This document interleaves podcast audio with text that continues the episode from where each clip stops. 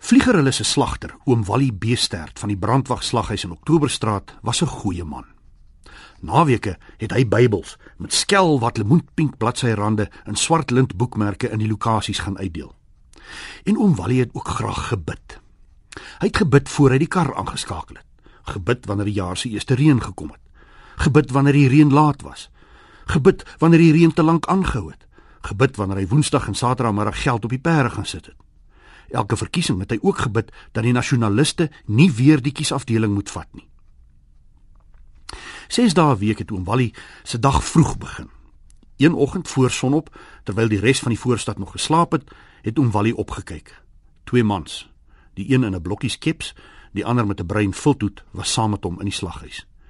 Die een met die blokkie skeps het 'n grys stry met 'n diamantpatroon en netjies 'n bruin broek gedra. Die ander 'n Samson overall. "Ons is nog nie oop nie," het oom Wallie gesê. Die mans het nie geantwoord nie. Die blink messe in hulle hande het hom laat besef dat hulle nie daar was om 'n choppie of 'n stukkie van sy beroemde boerewors te koop nie. Ek was laas by El Alamein so bang, het oom Wallie later aan Vlieger se pa gesê. Daardie oggend het oom Wallie gebid totdat Steven, die afleeringsjong, hom half verkleumd in die groot instap yskas agter die winkel gekry het. Oom Wallie het reguit na die groot bruin Enkor kasregister op die yskas toonbank met die skuins glas voorkant en die grys marmerblad gestap.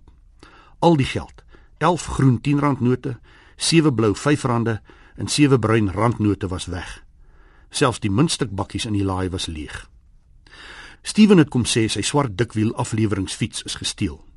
Van die skaap agterkwart waarmee een van die twee mans oor sy skouer by die instap yskas uitgestap het, het oom Wallie reeds geweet.